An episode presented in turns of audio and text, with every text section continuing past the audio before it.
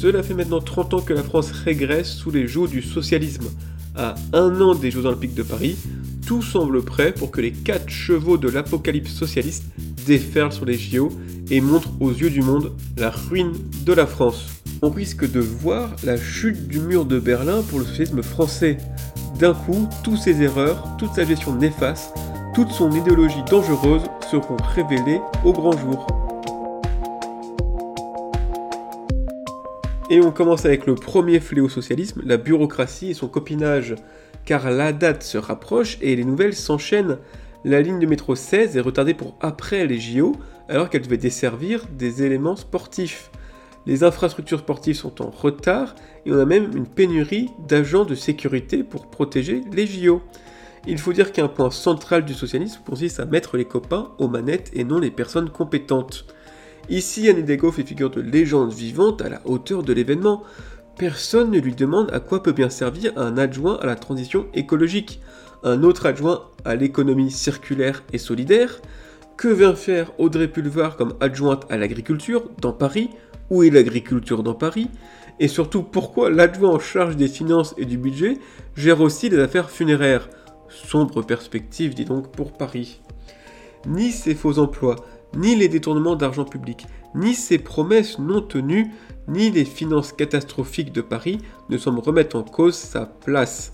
Si toutefois Anne Hidalgo ne suffit pas, il reste encore la bureaucratie. Nous avons bien sûr le Comité national olympique et sportif français, le CNOSF, branche française du Comité international olympique, le CIO. À cela s'ajoute le Comité paralympique et sportif français, CPSF, sans oublier le conseil d'administration de Paris 2024, comprenant la ville de Paris, l'État, la région Île-de-France, le Grand Paris, le CNOCF et le CPCF vu plus haut. Ce conseil d'administration déjà bien chargé fait partie d'une entité plus grande qu'on appelle le comité d'organisation des Jeux Olympiques et Paralympiques Paris 2024. Mais si vous avez bien compris, aucun de ceux-là ne manie la truelle. Il faut donc la société de livraison des ouvrages olympiques pour gérer ces travaux sans oublier qu'une partie des travaux et des ouvrages sont liés au transport et restent du côté de la Société du Grand Paris, elle-même gérée par la métropole du Grand Paris. Bref, on croise les doigts pour que les JO avancent malgré le copinage et la bureaucratie.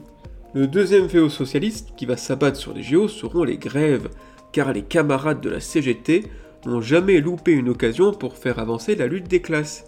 Ils ne reculent ni devant les vacances du monde français, comme c'était encore le cas ce Noël, ni devant les examens d'étudiants, comme ça a été le cas avec le bac pro et le bac PTS, ni devant les pénuries, c'est le running gag quasiment annuel, de fermer les raffineries pour mettre la France à l'arrêt.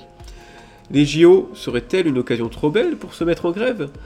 Je recommande aux visiteurs d'avoir un vélo pour se déplacer durant les Jeux Olympiques. Le troisième fléau est bien évidemment les manifestations.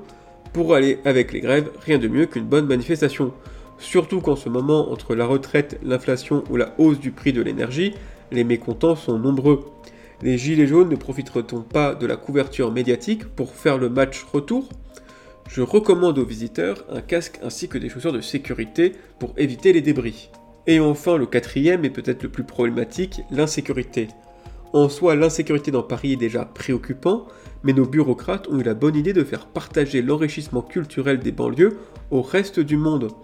Le village olympique, la cérémonie ainsi que les épreuves de nage et d'athlétisme sont en Seine-Saint-Denis.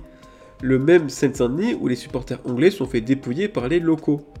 Les épreuves de gymnastique, de GRS et de trampoline se tiennent à Nanterre, l'endroit même où ont eu lieu les dernières émeutes. Je recommande personnellement un gilet pare-balles et une bombe à poivre pour les visiteurs. En conclusion, ces quatre calamités apportées par le socialisme pourrissent la France depuis 30 ans.